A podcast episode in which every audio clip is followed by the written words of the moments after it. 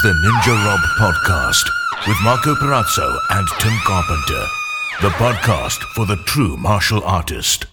I'd like to start the show off with an official apology. About the fritter? No, Oh. not even a little bit.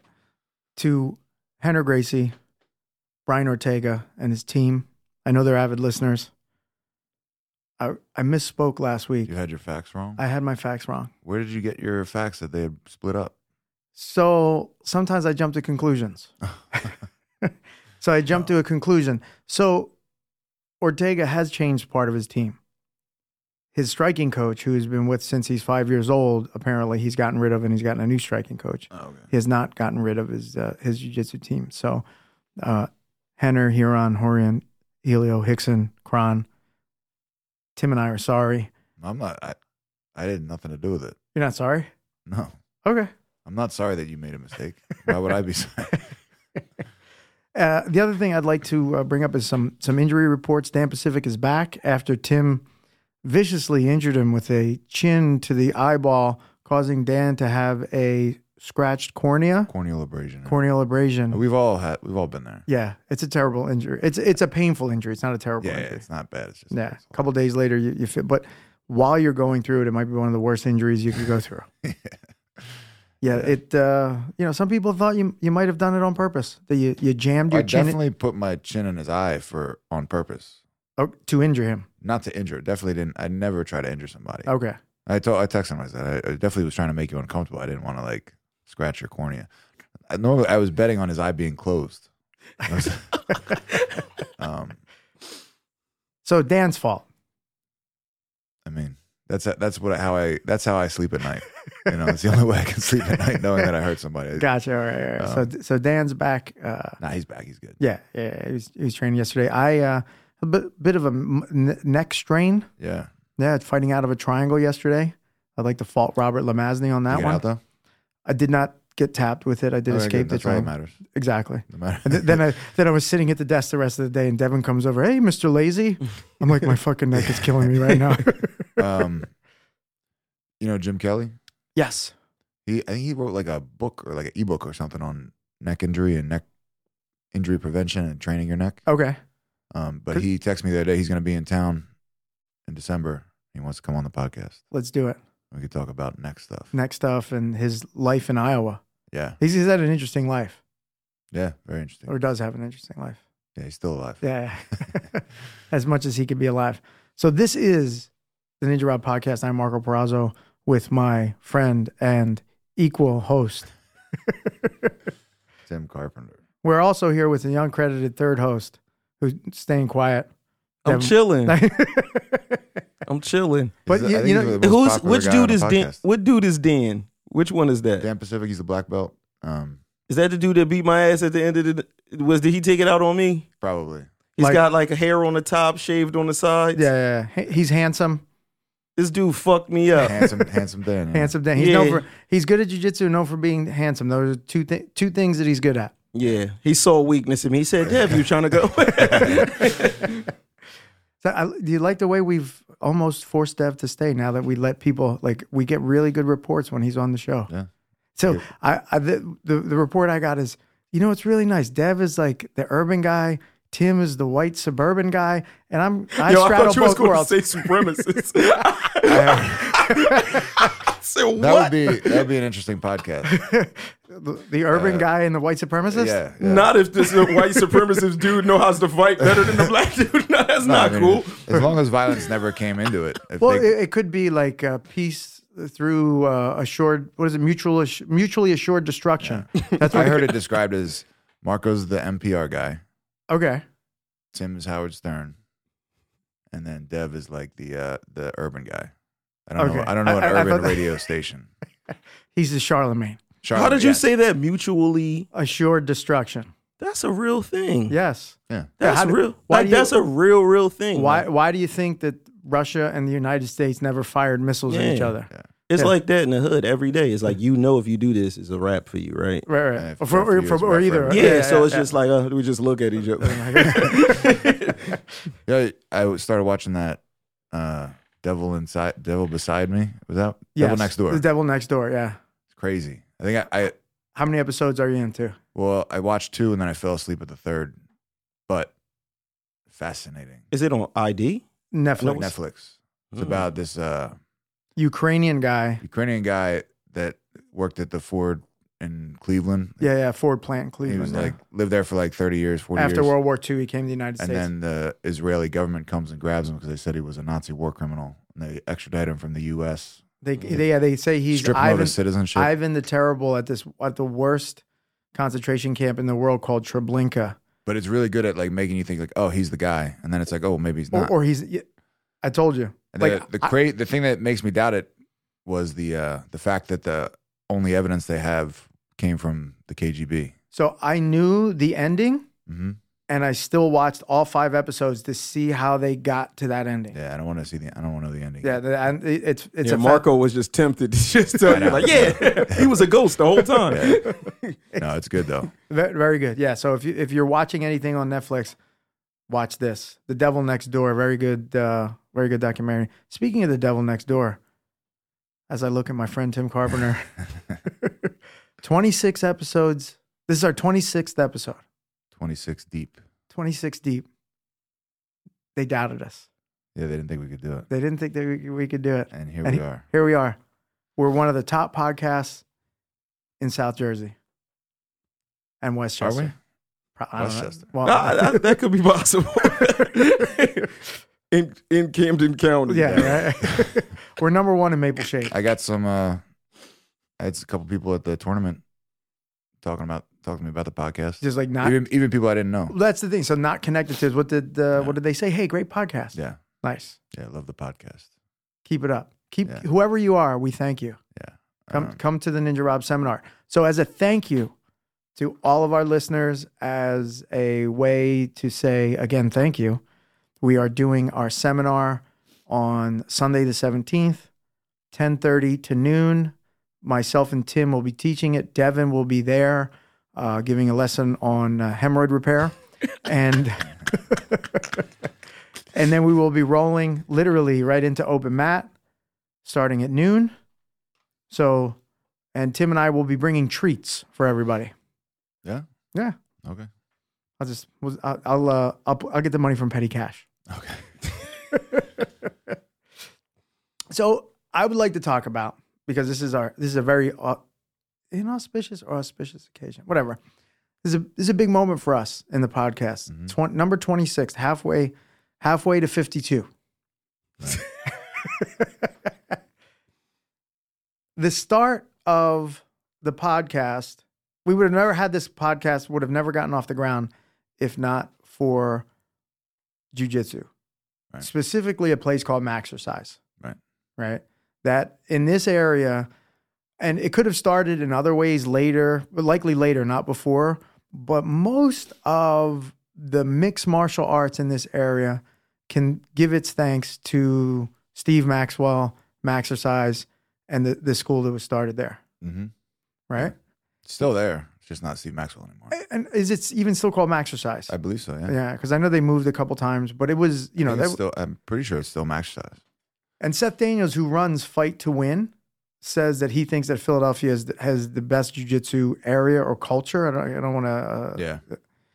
And I think a lot of that has to do with the genesis of how modern mixed martial arts, jujitsu started here in Philadelphia. And, and not to bang on the Brazilians, but yeah, there's there's not a lot of Brazilians around here running schools. Right. Right. And I think, you know, being that Philadelphia is the cradle of liberty is one of those ideas that, you know, like Philadelphia Jiu Jitsu, Philadelphia Muay Thai is, you know, like stands on its own and it's, you know, it doesn't kind of get run by other people. Yeah. It's- Because it- there's really no California. There's a lot of Gracies. yes. And a lot of New- Brazilians. New York, you have Renzo Gracie's and Marcelo, Marcelo's. like the, all the big. Meows. Philly, there's there's not really any of that. There's, I mean, there is a Gracie school here, but they're- they're not like a major. right. There's They're Daniel. they're newer. I mean, and, and he came later right. And even Renzo had a school here that didn't do well. late '90s, Closed down. and at the Bourse, and that didn't. didn't And that was a couple long. blocks from Maxercise. Yeah, right down the street. Yeah. Yeah, and uh, Max outlasted it, which is I thought was surprising. Yeah, and I went over and looked at the school, and it was it wasn't very inviting. Like when I popped my head in, you know, I I had had this idea that you know, like we're just boys from doing jujitsu. I didn't realize that there was Yeah. kind of the politics of jujitsu at the time. Yeah, in Philadelphia for sure.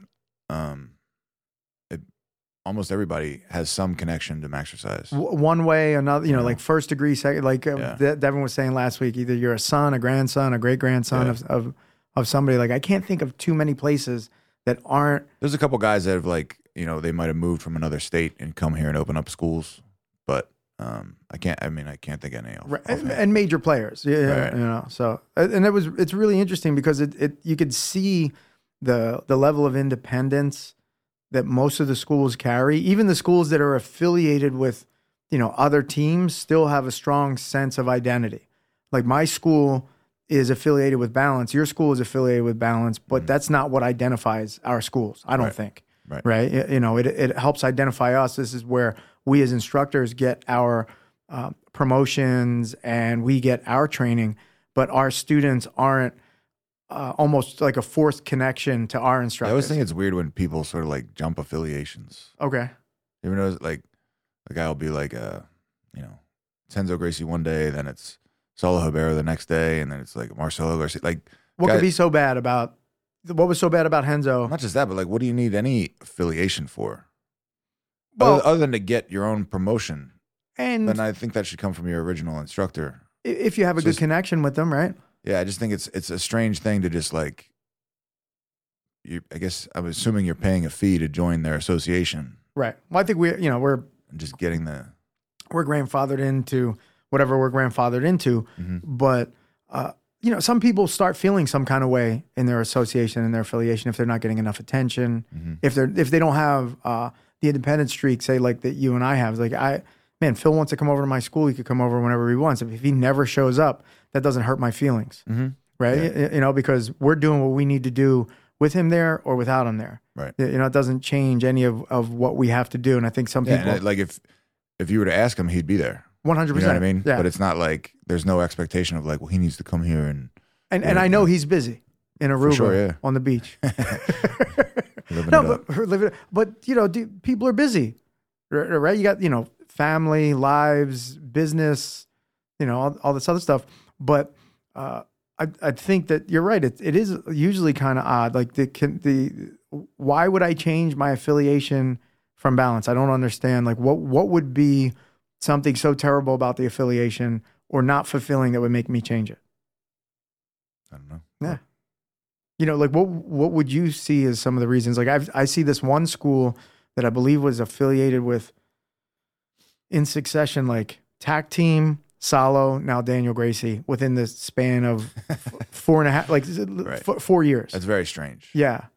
You know, and and the guy seems like a nice enough guy, but what is he chasing? No, I, I think it was Atos TAC team, uh, Oh, nice. Salo, and now Daniel Gracie. So what, what is it that that this team, school, or person is chasing? Yeah, I can't. I I cannot put my head in that person's position. Right. Understand what what you would get out of what weren't the other people doing that you expect these new people to do. Right, because you're You going to get good instruction. Name, name recognition is going to bring you more business. I don't know. Uh, like, what brand new beginner knows wh- who any of those four are except for Daniel Gracie? Maybe, right? There's not enough like jujitsu nerds in the world to like uh like if they're like, oh, that's Atto school, I want to go there. Un- unless you're in like Southern California, right. you, you know, where Da- uh, not Daniel, uh, the average student, they just want to learn, work out, meet meet people, have fun. yeah, have fun. Yeah. That's I had, I had somebody say, yeah, I just want to come, I want to meet people. Like I hadn't heard that in a long time. Yeah. I was like, you know, I just want to be somewhere, and Yeah, that's uh, that's. I mean, not just meeting people, but like the amount of people that come in looking for like, I want to join a world class competition team and be promoted under a ten time world champion. right. That's there's maybe one of those people out of a hundred. And and I man, I ninety nine are like you said, they just want to like they just get in shape, right. Like I'm gonna use something. the guy that really helps me a lot at the school is Bill Bell. Mhm. I won hundred Bill Bells at my school. The guy's like a professional. He's a professional uh, at what he does, like for his living, but also like super dedicated to helping me with the kids class, teaching beginners, and his own training. But man, not, he gets it. He understands that like one of the ways that you really can throw yourself, and this kind of leads into like the other questions we have later, um, is like you you don't just show up and take class and then train and then leave. It's like it becomes part of your life. Like you you learn it, you study it on your own. You help other people, like helping other people learn it helps you learn it. Right. You know what I mean? That's I think one of the um the most important things that a lot of people miss out on. Right, but also I think he's in a he's in a headspace that he wants to be as as good as he can at jujitsu, and if level like uh titles are on the horizon for him, but that's not what he's chasing. Mhm. Right, he's he's chasing the, the mastery. He's chasing like man, I want dudes like that. That the the the titles come through being a martial artist, not because th- their only goal is being a champion. And that's sometimes I think that's what, what you'll see affiliation switches because if you're a high level competitor, m- that might make sense. Keenan Cornelius going from one team to another, to another, to another to uh, hopefully reach certain goals made more sense. I remember when Margarita was making his run uh, at being a multiple time world champion. I think he had attended four or five different teams or schools uh, du- during that run. So that's great for him, but he's probably not the kind of guy I want at my school. Yeah. Agreed. Put the brakes on everything. No no offense to uh, Margarita. no, no, he's awesome. I'd love to have him at my school. uh, a guy like Margarita. I didn't say I didn't say Margarita, but yeah, he was uh, still one of my favorite jiu-jitsu people of all time to watch. Who's your number one? To watch,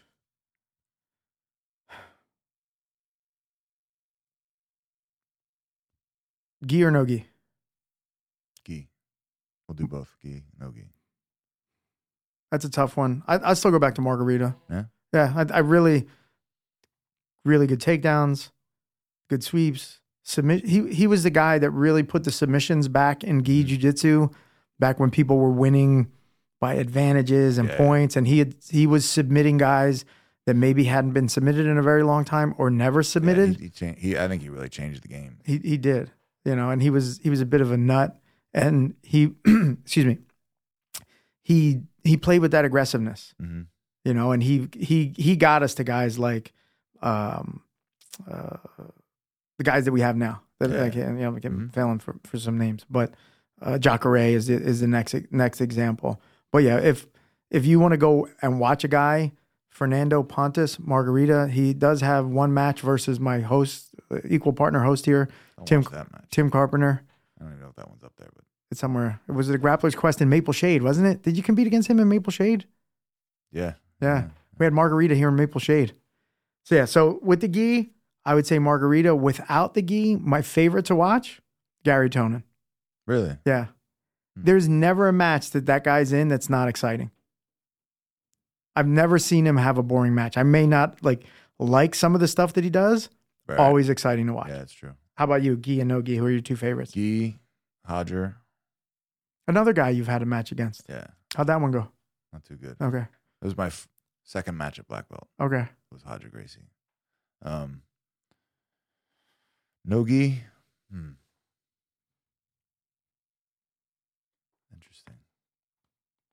You know this podcast doesn't get edited, so the, the more you Yeah, wait, I the, know. the I more mean, people, Come on, the man. more Don't, people don't go act to like you didn't wait. it wasn't dead air what you were thinking.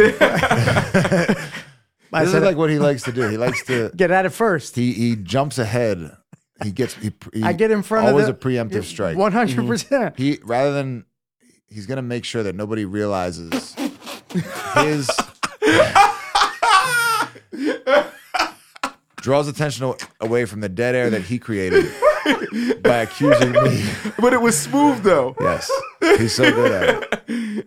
It was it was it was very Just, just so we know, that was me spitting water all over the floor. Fuck. I need a paper towel in a minute. Oh Jesus Christ! I got water all over myself. Hey, man, you good. At least he didn't damage the mics. Guilty. I definitely didn't want to. Five hundred dollars. I don't want to have to come out of pocket on. Uh, guilty as charged.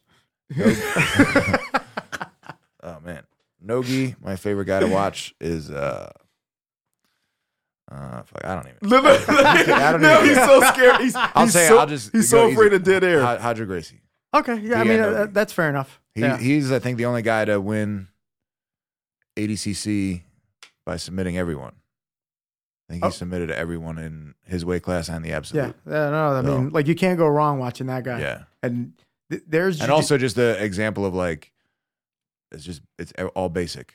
he There's would ju- just take your back jiu- and choke you. that there's jujitsu everybody could do. Yeah, Yeah, Well, or should be able to do. And that- and that. Got very long. He's a he's got a he's a very uh abnormally shaped person. yeah, Just very long limbs. Like a lot of his stuff. Um, that's a pot calling the kettle on that one. I'm not saying I'm not. I'm just saying he, his style is not necessarily for everyone. Not everyone can do close guard Okay, to the level that he can do it. that's true. Oh man, I got water all over everything. It's fucking great. Well, thank, thankfully, it's gonna it's gonna go away. Uh, but yeah, Philadelphia is the spot in the United States, I think, that has the the, the highest level of independence for jiu-jitsu. Jiu-jitsu independence. Jiu-jitsu independence. It's like because it. we're the cradle of liberty. You think so? We are. What does that mean? We're the cradle of liberty. It's where it's it's where the the uh, Declaration of Independence was signed. Okay. Yeah. That makes us the cradle of liberty. Yes, it does. Still to this day. To this day, we are the cradle of liberty. So we have one question this week. We're going to hop right into it Okay. because I don't know if I could breathe right now with all this water in my in my lungs. Hello, gentlemen. I have several questions about the professional side of the martial arts. So we'll, we'll take these each individually. One, do either of you currently do any work outside of the martial arts to supplement your income? If yes, would you be willing to tell us what you do? Mr. Carpenter, No. you don't do. Uh, no, I don't. I don't think I do. I can't. Not that I can think of. So I definitely don't have anything regular that I do that supplements my income outside of martial arts. so I, I do a couple. I did a couple things. So, what have you done to supplement your So martial when I was income? when I was fighting, because you don't really make much money in fighting, and when you do, it's, it's usually small amounts and it's pretty sporadic. So I had a regular job as a bouncer doing security, and then I would take other like security jobs when they came up if I could. Um, but uh, other than that, all I've ever done is either fighting or teaching. I've been the only Pro- professionally, like you've never, yeah, like yeah so it's like those two things um i mean i've i did personal training when i was younger but this was all like just uh supplementing my income so i could train so i could fight but since i've stopped fighting i haven't done anything anything else other than teach Do you teach privates? a little bit here and there yeah i have like two regular privates a week um so That's it.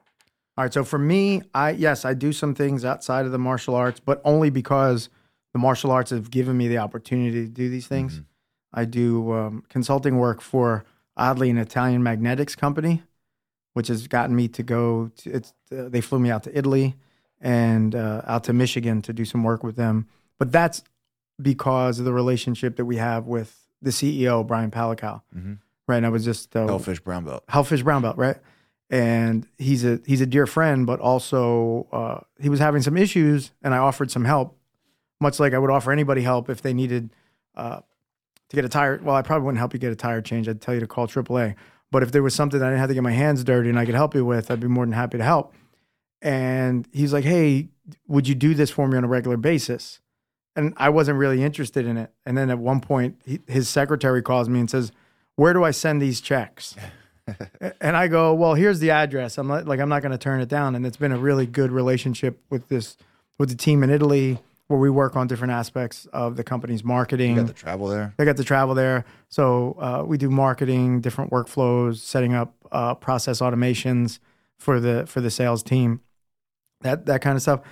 That's been fun, rewarding, and you know, uh, Brian's been great, a good friend, but also real easy to work with. And I, I tell you the story. Like I thought it was all BS. hmm I was like, ah, this guy doesn't really run this big company.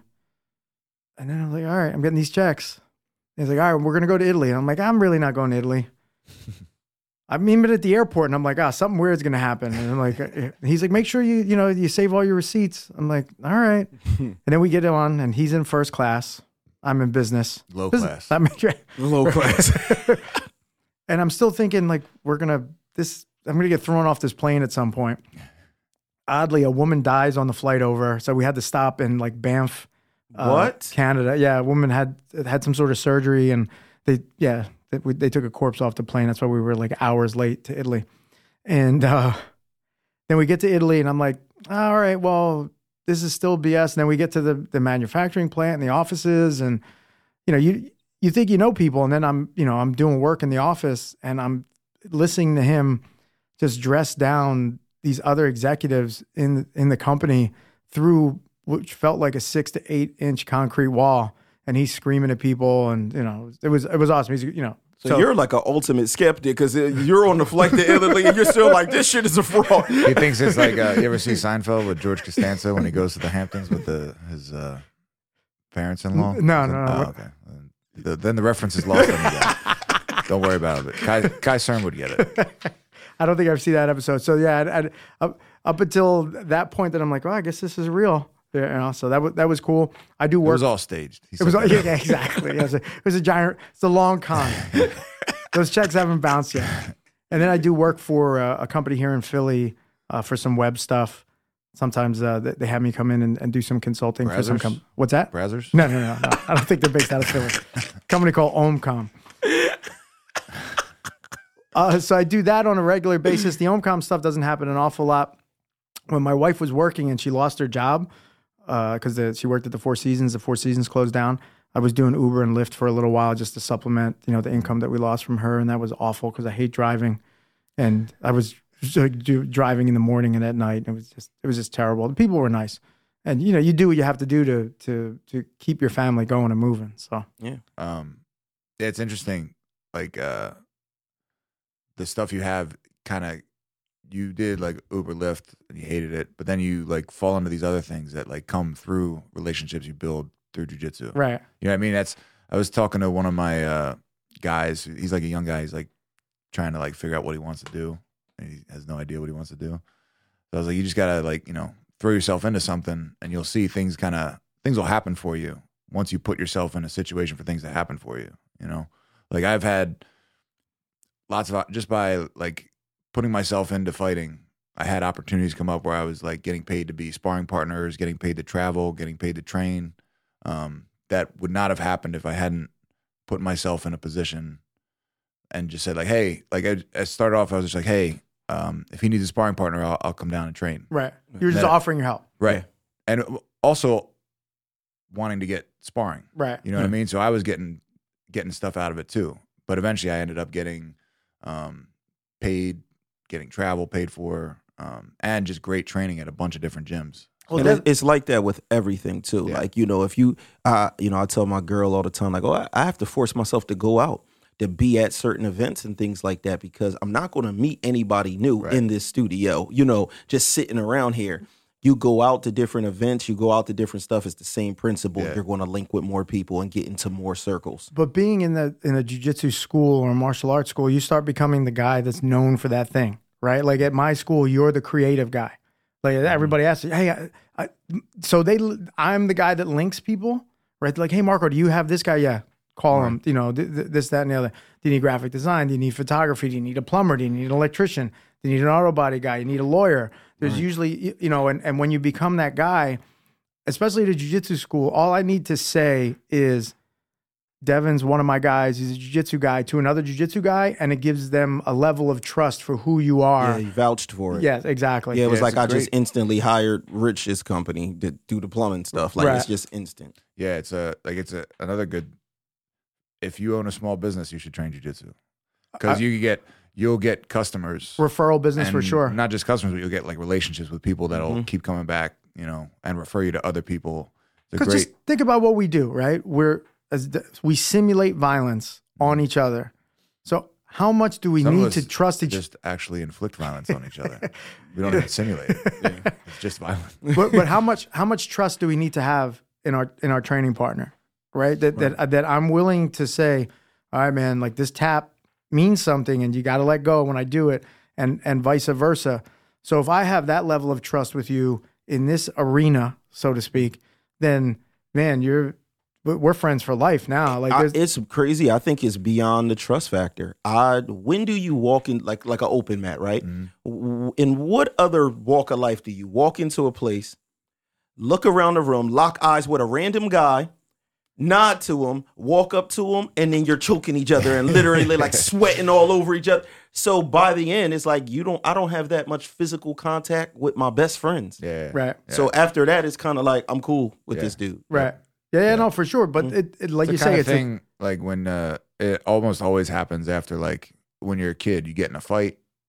After it's over, it's like you guys usually end up, if not becoming friends, there's a level of respect and like Guys do. yeah, Yeah. yeah, women, yeah, yeah, women don't. women My girl carry still wants to fight Yeah, yeah. somebody from like sixth saying- grade. yeah. My best friend I can only from, speak from the male from like kindergarten on, Andy Spagnola, he's no longer with us, but he, he and I got into a fist fight.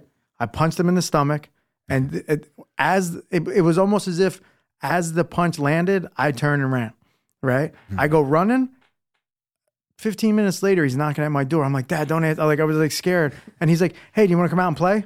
Do, do you know what I'm saying? Like it was, it was like completely over. and we wasn't were, no, no, he was not. No, no, no, no. And we were, you know, we were thick as thieves up until high school, and, you know. But yes, agreed that this, you know, physical uh, acts against each other. I could see it with my daughter and Colin, Steve's kid. Like she body slammed him on the concrete yesterday. We were outside getting lunch, and they were they didn't even get mad at each other. I'm like, if Tim body slammed me on the concrete, I'd be so fucking pissed right now. But they were just like completely fine with it. you get over it though. Hopefully, if I didn't have like some fractures, like that poor woman at Popeyes. Did you see that? What? Girl got uh, lady got choke slammed outside of Popeyes. I don't even know if it was choke slam. It looked like just like a, bo- a, bo- a, bear, a body Bear lock. hug, Yeah. yeah. So supposedly she had said some uh, racial slurs inside the store as she was a blonde haired woman. A, a brown gentleman comes out behind her. I think it was a white haired old lady. I'd say, I don't think she was a blonde. one. I think she was a younger blonde haired lady. I don't think. I think it was an older woman. But Uh, you would say that. why? Moving on. What are you implying? I don't know, man. I'm not in it. So what happens? To Well, this one, person? I guess like a, one of the employees like ran out behind her, picked her up, and dumped her on her head. It's going to be this woman's biggest payday. It's the best body slam that could have ever happened to this lady. Wow. Because Popeyes is going to come out of pocket big for her. They have to, Mm. right? No matter what she said, right. get and if she's whatever she said wrong, can't get behind it. Getting body slammed on the concrete. Well, there's As she's- two. There's two in you know breaking of social rules. She said a word you shouldn't say, Right. and he did something that, like we said last week, guys shouldn't do to women. Yep. Right. You know what I mean? So it's Right, like there's two two social boundaries have been shattered. Right. But he's not going to get paid. No, Based he's on gonna what- end up paying. He's, going be to, yeah, he's going to, he's gonna, yeah, yeah. yeah. But uh, uh, Popeyes has really been in the news lately. The sandwich is back. Have you any any of us tried the sandwich? I Oh have- wow! So listen, woman fifty five body slammed at Popeyes, and this this dude looks like he can body slam people. She's She's so- a young, a young woman. That's not young. She's When you're 47 years old, 55 is not old. If you look at life at let's say you live ideally you live to be 100 most people don't right I'll take 85. okay 85 she's closer to 85 than she is to 1 Okay. And this dude looks She's- pretty big. He's, Oh yeah, yeah, yeah. He was, he wasn't little. this Yeah. is crazy. Yeah, yeah, yeah. He, she, she caught a good, a good body slam for whatever, whatever she said. But she, And Tim is also correct. It is white gray hair. it's so crazy. just so you know, I'm not apologizing to you for that one. you don't need to, I, I mean they heard it they don't So, uh, yeah. Moving on to question number two. After the body slam, Do you want to read that one? yeah how does how does someone become a subject matter expert is it solely a matter of time and experience if not can you recommend specific study materials you first All right. So I think it's it's uh, there's a few ways that you can become a subject matter expert.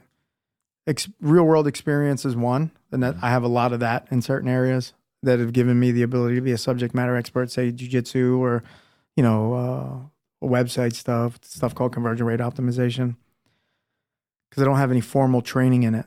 Then there's the other side of it where it's only formal training. Right? You have a PhD or a master's or even a bachelor's degree in a certain area of study, and you, you maybe even get it a little more granular. I think the best is where you have uh, a good amount of both. Mhm. You know, formal training and the real world experience, where the uh, the formal you, you could see these theory these theories from university. Do they really apply when it comes down to real world stuff, and vice versa?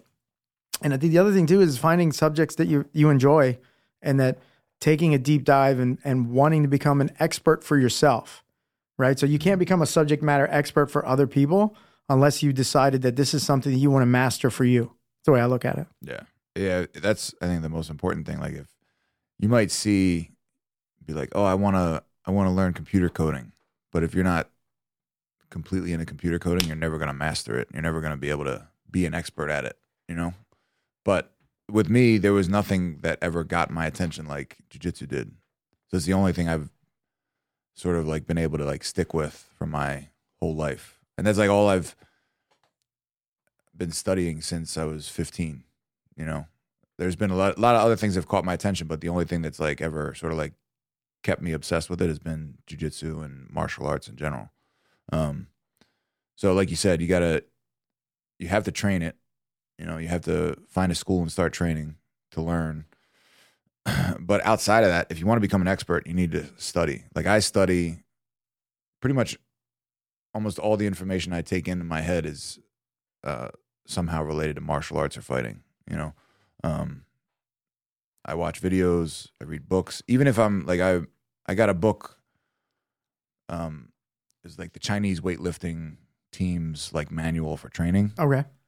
and I didn't really care about Olympic weightlifting too much. But what I was interested in was their like sort of system and philosophy of training. Coaching techniques. Yeah, stuff like that. So they have like a whole like their so their weightlifting book goes through like mental preparation for competition, mental pre- preparation for workouts. Um, they they structure their training around like a philosophy and like it's like five principles. It's like it's very interesting.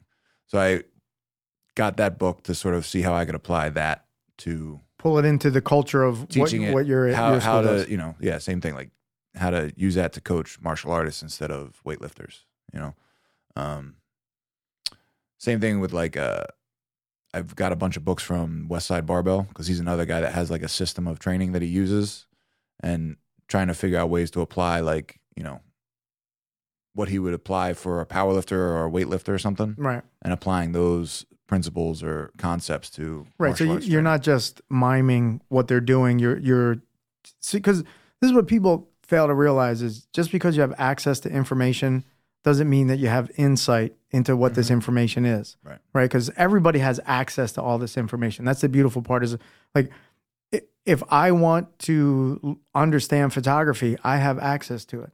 It's the difference between Devin and I is he has the same access, but now he has all the insight that I don't have. He knows everything that goes into it, but also the real the real world experiences to make sure that this this is going to look the way it it needs to look. So Which Just- just, to chime in real Yeah. quick, it seems like an expert at something still has a limited amount of understanding. And what I mean by that is you might know 90%. Oh, you know yeah, what I'm saying? Um a lot of it is the time that you put in cuz I know a lot of photographers that went to school. I never went to school. They know every single thing inside the camera. They understand everything. I'm self-taught. They cannot figure out how to make a picture come out the way mine Right. is because it's almost like a person that doesn't know how to read music, but they could play Mm-hmm. anything by ear. I walk in a room, I can tell what I need to put the camera on by just the way the light looks Yeah. off a field. Right. the feel of it yeah. Right. But it was much later on that I even understood what the f stop was and all of that kind of stuff. Mhm. But I all I only needed to learn that so that I could be able to teach it to somebody else. So that's there's an actual technical term for for that. It's called a self-organized learning experience. So that you taught yourself in a way that you needed to teach yourself because there were problems and roadblocks that would come up. And like, all right, well, how do I deal with this? And then you figured it out, and then you move on to the next thing, and the next thing, and the next thing, where you were problem solving the whole way. So it's soul, self-organized learning experience. Yeah. Um, and you can see that with there's guys that are, you know, there's a sort of like a idea that you want to learn from a world champion or something. A lot of times, world champions, guys that are, you know, at the top right now, they might not be able to teach it what they can do, like because they're like you said, they they figured out how to do things a certain way, but they haven't figured out the deep understanding of it, like how how are you actually doing it? I could see where The that guy would might happen just be right like, now. Oh, you just take your arm and you grab it around his neck and throw him to the ground. Right. And you're like, yeah, but I can't do that. I Well, you ever see like BJ Penn coach people? He's like, just just do that. I'm like, ah, it's not that simple. just put your leg behind Yeah, your head. yeah, yeah, yeah. yeah. Um, so I recommend for this the question about study materials for jujitsu. Um, I like to watch competition. To I find little moments in competitions where that make the difference, I like to do that, and then like focus on like what it is that made the move work in Right. the competition. And then sometimes you can find that in instructional, but a lot of times instructional, the guy just kind of demonstrates the moves. Right. Um, it doesn't necessarily give you the the little details. And if you watch stuff on Insta- Instagram, I think is one of the worst for um, learning techniques because it's so quick and uh, people a lot of times are demonstrating moves that they want to look cool rather than be effective. So that's why I think it's better to watch something in competition and try to break it down on your own. Which I guess you have to do. Like you have to be a little bit more experienced to be able to do that. But um, Right. Like I for- think watching competition is one of the most valuable tools, and it, but it can be boring because some matches are boring and only one thing happens. But learning how to do that one thing might make a huge difference in your entire overall game. No, agreed. And and I think the the other thing that people need to take is that if you've gotten to a certain level in jujitsu, Muay Thai, pardon me, Muay Thai martial arts, you're working on becoming a subject matter expert in that martial art. Should be. Should be right, and that's a, a confidence level that you could take into other areas. Mhm. Right, you don't get the black belt overnight, much like you don't become a subject matter expert overnight. So as long as you're patient and you continue your course of study in whatever it happens to be, and you're looking at it in the long haul, you'll become the highest level of subject matter expert that you can become based on your natural skill set and, and work ethic. So there, there's the other thing is that a subject matter expert, I think it, it's a it's a sliding scale, right? It's like being a blue belt. Well, yeah, you could be a subject matter expert as a blue belt, but your your subject and the matter only goes but so far. More interesting question is how would you define a subject matter expert? Yeah, right. There's somebody that can. What makes somebody an expert? So I I feel like when I'm teaching, it's being able to show somebody a nuance of a technique Mhm. that they didn't.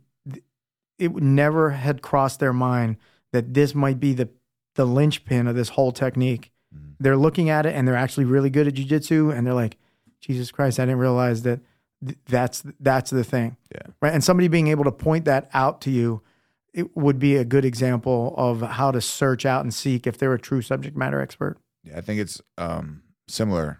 Trying to, being able to take like a very complex move and get somebody to understand it. You know, finding like you said, the linchpin. Linchpin. What is a linchpin? It is a pin that lynches. Okay. Um, so finding that like uh, I think I've used it before. The example of like a berimbolo looks like a extremely complicated, and I've had people like ask me like how to do it, and I've been like, it's very easy.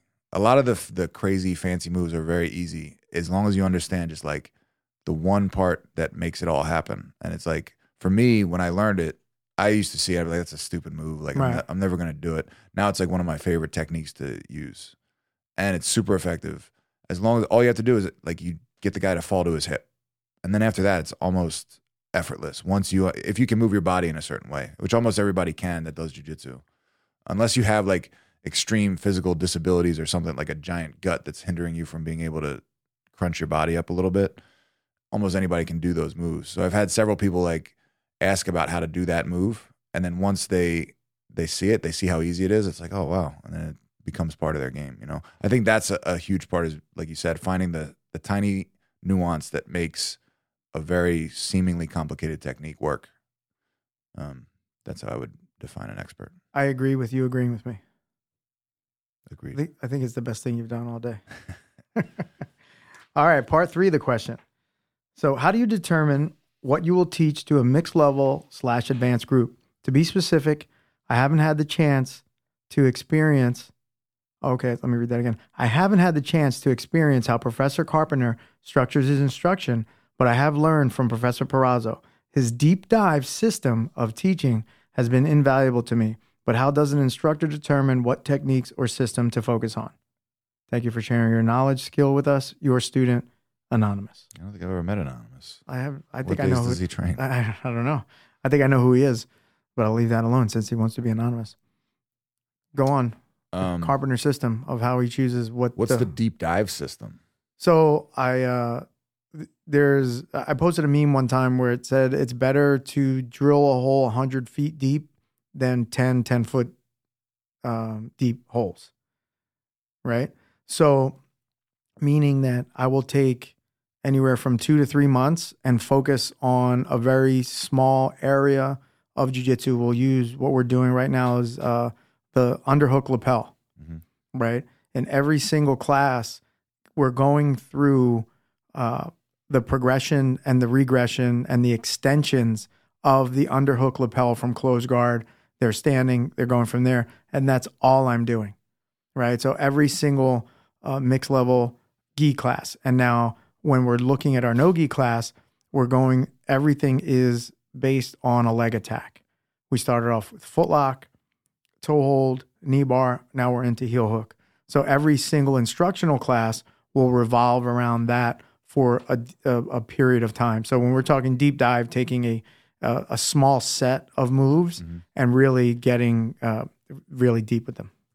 I, I, I guess it's similar. I do more based around um, positions. So last, so we've been doing like op- opponents turtled up. So we did actually a few months ago. We started with chokes from the back. Then we moved to taking the back from turtle, and now we're doing front headlock from turtle, and then we're gonna do front headlock, and the guy grabs like a head on the inside single. So, So you're, you're working backwards sort from of like the working offense. backwards. Yeah. Yeah. Um, so we started with just how to finish the chokes and how to set up the chokes, and then But it the- goes the into like how to get there. The beauty in that is uh, our Lord and Savior John Danaher once said, if you if you could teach a guy a finish, he'll figure out how to get there.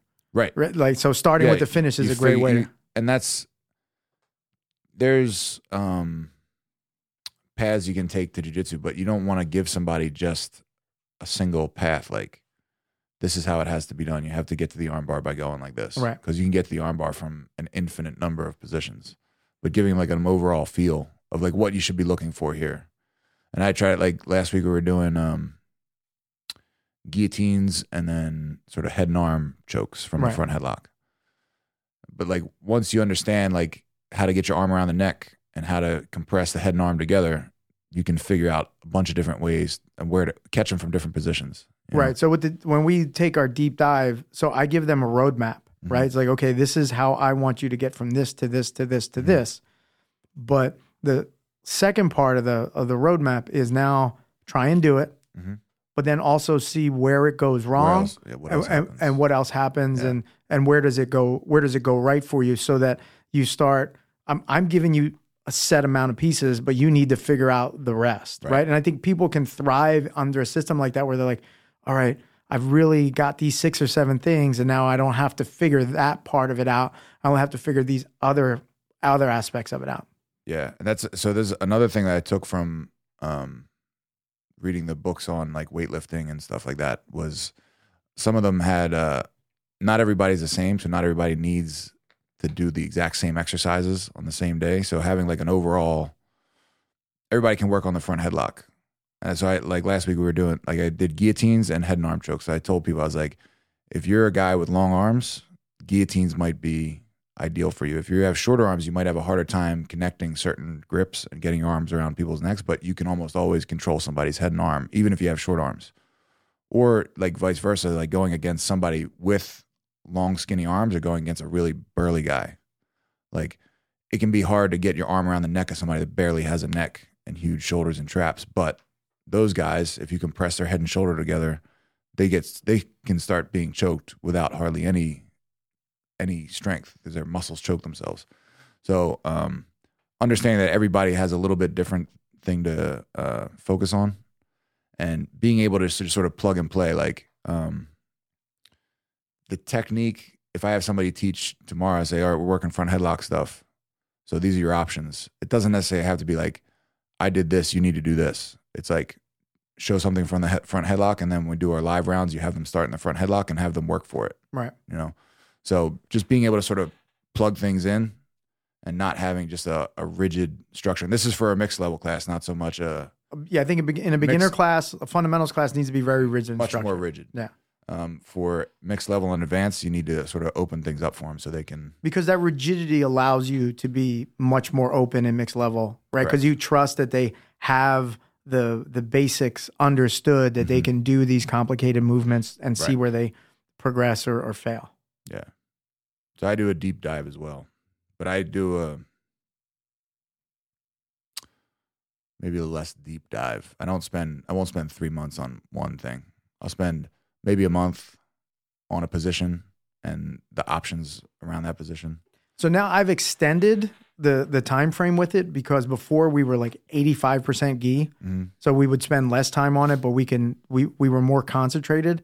So now it's uh, from an instructional standpoint, it's 50-50 gi, no gi. Mhm. So I'm spending more time on each side of the deep dive because if you're coming to one or the other, uh, you're getting different. You're, you're coming to gi and no gi classes, you're not getting the same stuff over and over again. Right. Yeah. I mean, like, so I'm doing front headlock and turtle stuff, so it changes a lot when there's a gi on. Right. You know. But what I have seen is because we're doing a lot of leg lock stuff, I'm seeing the guys, especially in the gi, getting into a lot of their leg lock positions, which is which is great. I'm seeing a good good amount of crossover. The lapel stuff, it's kind of tough to do because there's no lapel and no gi. So doesn't really cross over. yeah, well. that, that that part doesn't cross over. So, man, talk about ill prepared.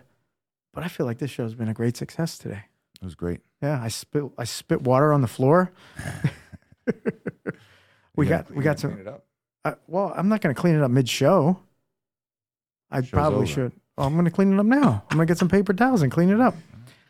Remember, Ninja Rob seminar next week, the 17th, 10:30 a.m. to noon, noon to whenever rolling.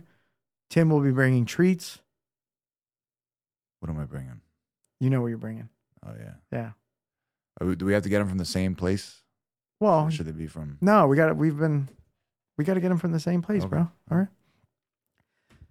Please review and rate us on Apple Podcasts or wherever you listen to our I podcast. don't know. What was that? What does that mean? What? We gotta, we gotta wrap it up. I don't know. Yeah. All right. Let's wrap it up. Peace.